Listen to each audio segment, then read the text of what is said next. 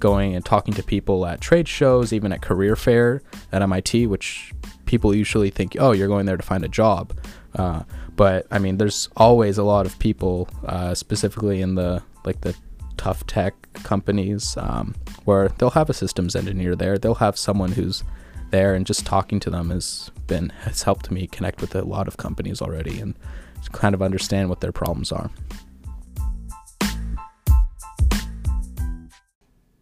Welcome to the Founders Couch. This is WMBR Cambridge 88.1 FM, WMBR.org.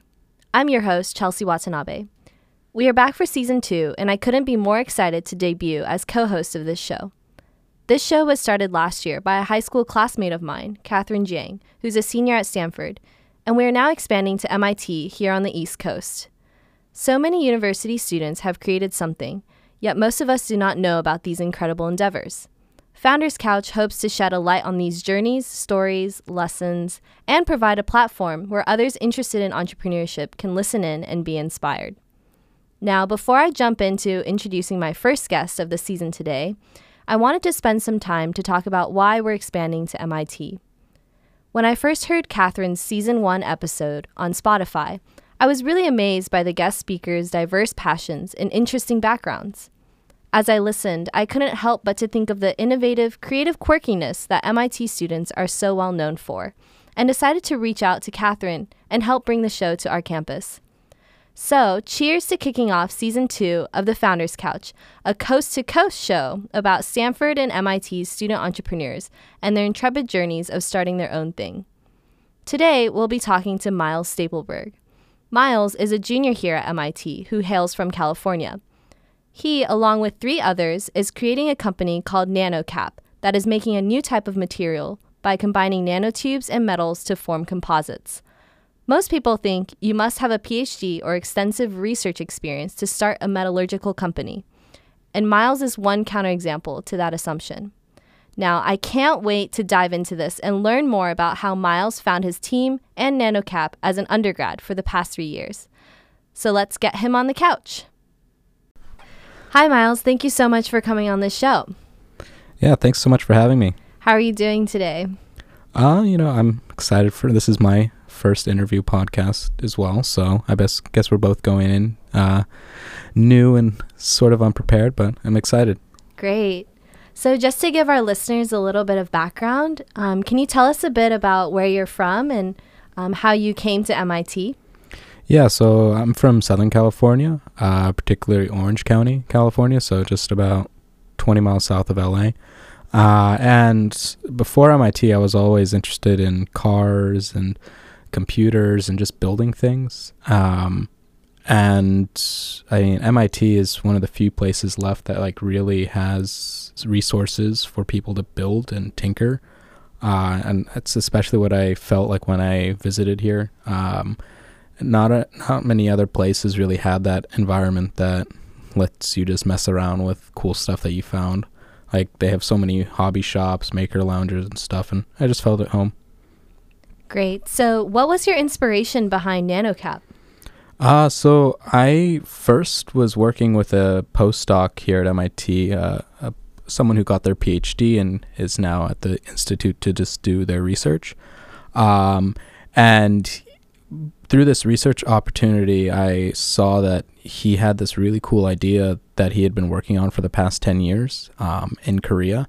And, you know, it, that combined with uh, the new fusion um, power startup that MIT is really focusing on, I was like, well, these materials are great and can fix that problem in 10 to 15 years. Uh, but how about we get something ready so that by the time uh, projects like the MIT Fusion Power startup called uh, Commonwealth Fusion Systems. Uh, by the time they're ready and they need the materials, we we could be ready to supply them. So, what is your product exactly? Uh, so the product in the far-reaching, like next ten to fifteen years, are high-temperature materials that don't corrode, resistant uh, resistant to radiation, um, and keep their shape at temperatures above like 13 to 1400 Celsius. Uh, but to get there, we, we first have to find like a set of interim products that can really help develop the technology even more and get the scale um, to where we need. Um, and so right now we're the the main thing that we're doing, and it's aligned with the philosophy of like the lean startup, which is uh, a really good book uh, written by Eric Ries. Um, right now, we're just doing customer research and asking customers about what they want because our process isn't material specific. Uh, we can take a material, put additives in it, and have it perform anywhere from one to 10 times better than before in a various range of metrics. So you can have a material be five times as hard, still as ductile as before, so you can bend it, but it's also way better at transferring heat and other things. And this sounds like a really great idea, and you, one would think like, oh, you can just start a company off of it. But a lot of companies kind of fail when you have just a great idea and you just push for it. So instead of getting putting our, our, our, our, cart before our horses, we, we really are focusing on finding what people actually need and what people want and what's the best way to get to the first product so that we can eventually get to that long term goal of making these high temperature super alloys, which sound fun and are really amazing to work on. So, you mentioned a bit about some nuclear applications. What are some other industries that you're looking into now?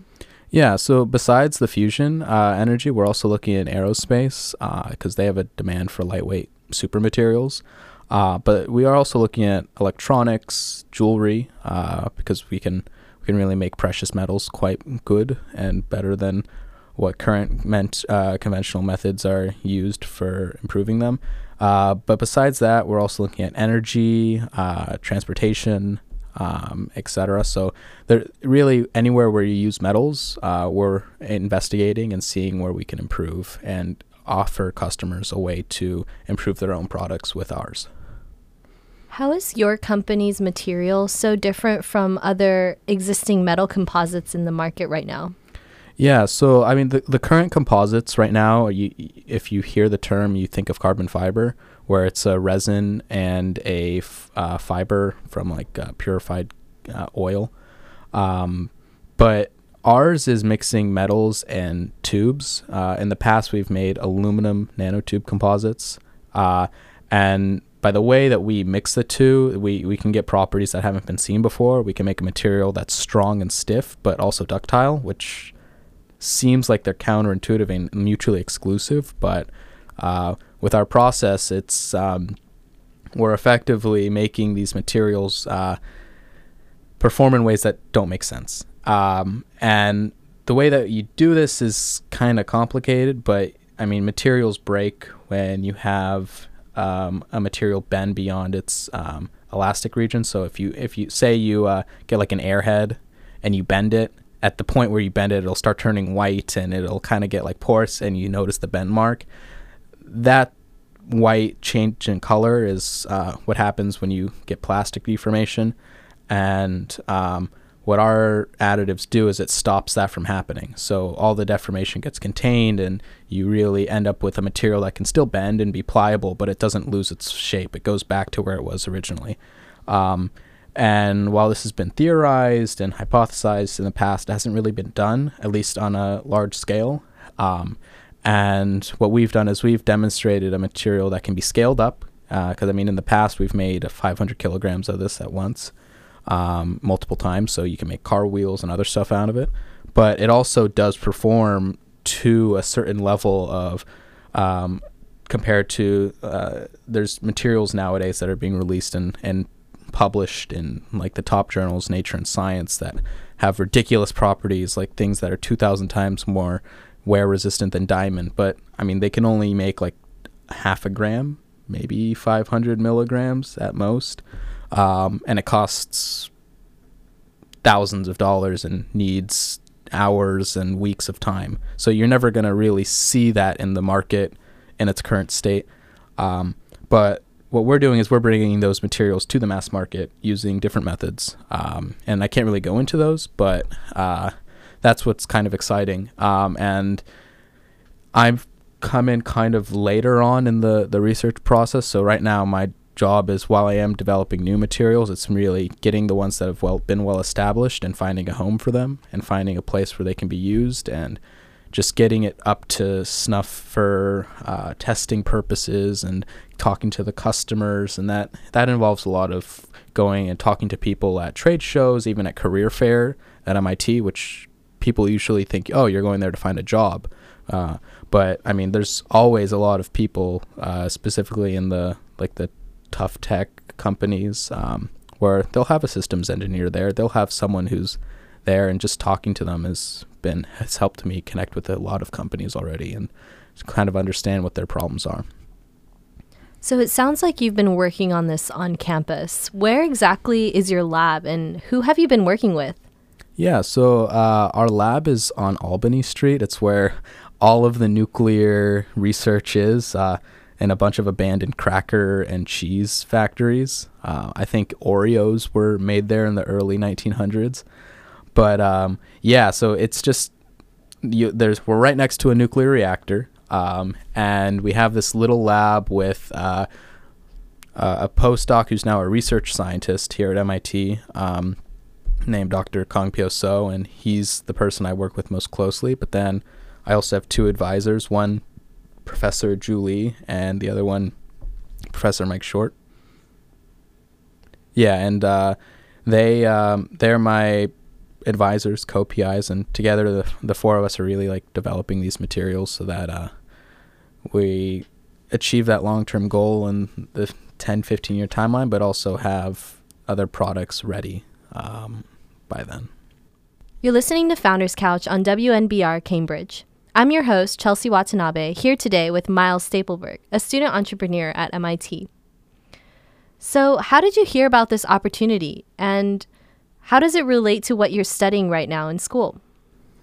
Yeah, so uh, I first heard about this opportunity when speaking to my academic advisor um, in the nuclear science and engineering department at MIT. And I had just for the past year before been in a research position, an undergraduate position at a lab in mechanical engineering, and I was I was kind of dissatisfied with what we were doing. It was it just wasn't really going anywhere. So I asked my advisor and I like, look, I'm working with carbon nanotubes. Is there anything specifically to metals or fusion that uh, I could get into in terms of research? And he's like, yeah. I mean, the professor right over to the left of me he that's exactly what he does. And so we walked over together to the the professor next door who became my uh, research advisor, uh, Professor Ju Li, and uh, just walked in. And within five minutes, I had a new opportunity, and uh, that was about a year and a half ago. Yeah, about a year and a half ago, and I've been there since. And yeah, it's it's really awesome. It it my major is really focused on making structural materials for nuclear reactors and other um, radiation resistant uh, high temperature areas. Um, but the but yeah, so the the coursework is focusing on materials, and my research is focusing on the the advanced materials. So they really go together uh, now, which I'm really enjoying because there are there's some times where because of my research the classes is easier, and sometimes the class makes my research easier. So the fact that they kind of work together, it's it's uh, it it really makes my time up here a lot more efficient because uh, there it's everything's more streamlined to one area. So, who are some of the other co-founders that you're working with, and what's your role in this company? Yeah, so at the moment, it's uh, two professors who are my research and academic advisors, uh, respectively, and that's uh, Professor Ju Li and uh, Professor Mike Short, and they're both in the nuclear science and engineering departments uh, as well as the materials science and engineering departments at MIT. And then there's another uh, doctor named Dr. So, uh, Dr. Kang Pyo So, who's a who's now a research scientist here at MIT. And so the four of us have kind of been working on this for the past year and a half. And um, now it's my my job's mainly getting the, the, the material process down and really transferring it to the mass scale and also just talking to customers because right now we can make materials. We we can take pretty pretty much any metal and make it better, but it's a matter of which material is the best one to start with. And um, by focusing on really understanding what the customer needs, we save a lot of money, we save a lot of time, and it allows us to start up and set up a company without a ton of funding. I I mean, we're we're doing this with self funding. We don't we don't really need any VCs at the moment because, I mean, right now we we we're, we're just focusing on what product will make us the most amount of money and get us the most amount of exposure and experience uh, with the least amount of risk. And figuring this out first is what's really setting us up for success, hopefully. I thought it would be fun to do a speed question round with you, Miles. So, also with a few more questions about your life here at MIT. So, are you ready? Shoot. Okay. First question What is your most memorable experience at MIT so far? Uh, I'd have to say, uh, probably seeing a lot of my friends graduate um, or get their PhDs. Uh, we in the past year, there's been uh, three or four people in my lab get their their doctorates, and it's it's been really cool to see them like work for the past. I mean, they were they've been working for five six years to do all this, and I only have seen them in the later stages of their time here, so they they were pretty miserable, and then to see their faces of happiness after it was it was uh, refreshing. It kind of puts perspective for me, so that I'm like it gives me something to look forward to. Obviously, I don't know if I'll get a PhD, but just graduating in general sounds pretty nice. What's your favorite class at MIT and why?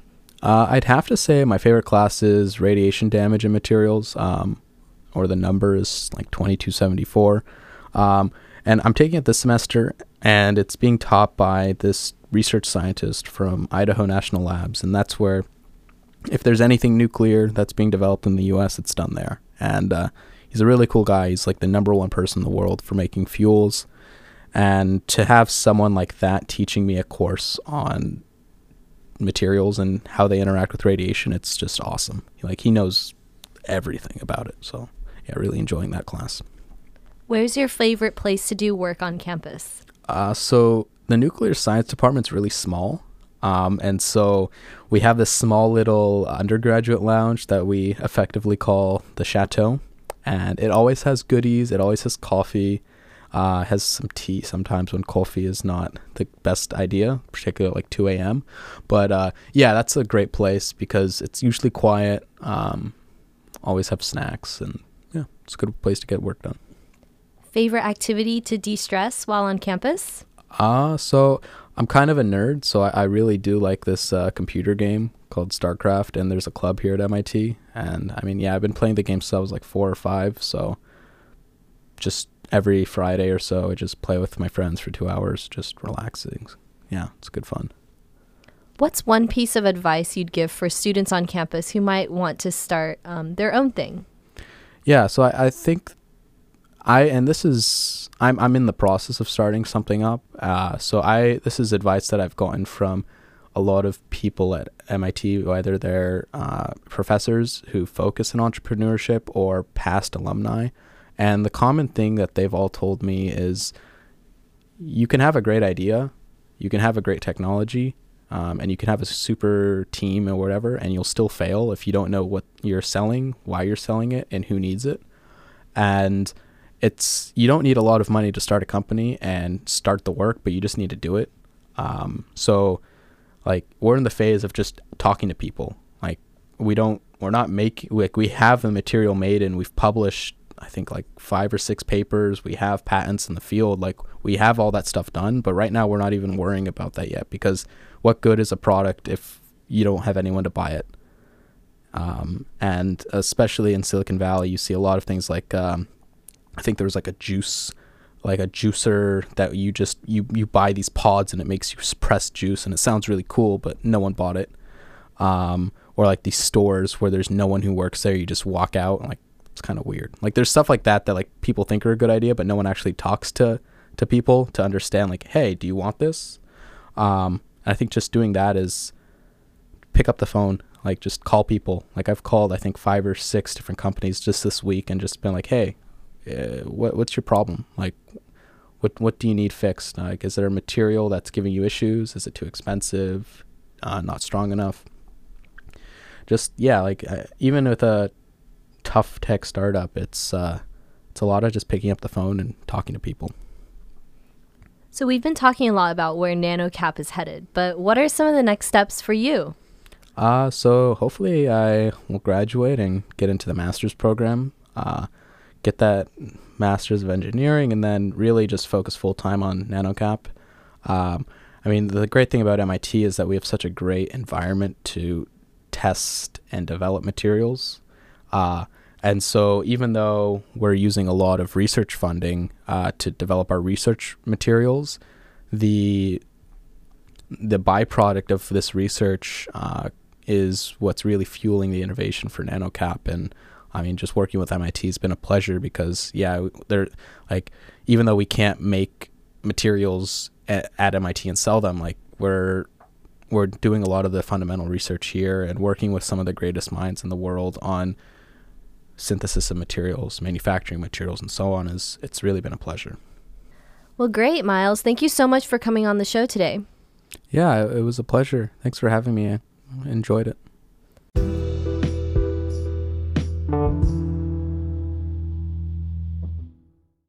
You've been listening to Founders Couch on WMBR Cambridge, a show about student entrepreneurs and their intrepid journeys of starting their own things.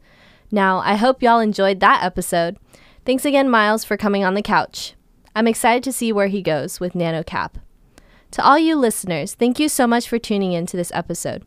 If you've got any feedback, suggestions, questions, or existential thoughts, write me at cwat at mit.edu.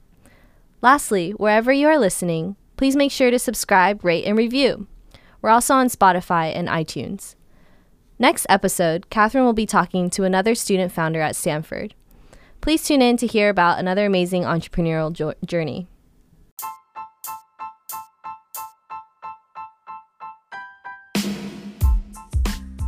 I'm Chelsea Watanabe, and you've been listening to The Founders Couch. Catch you next time and see y'all soon.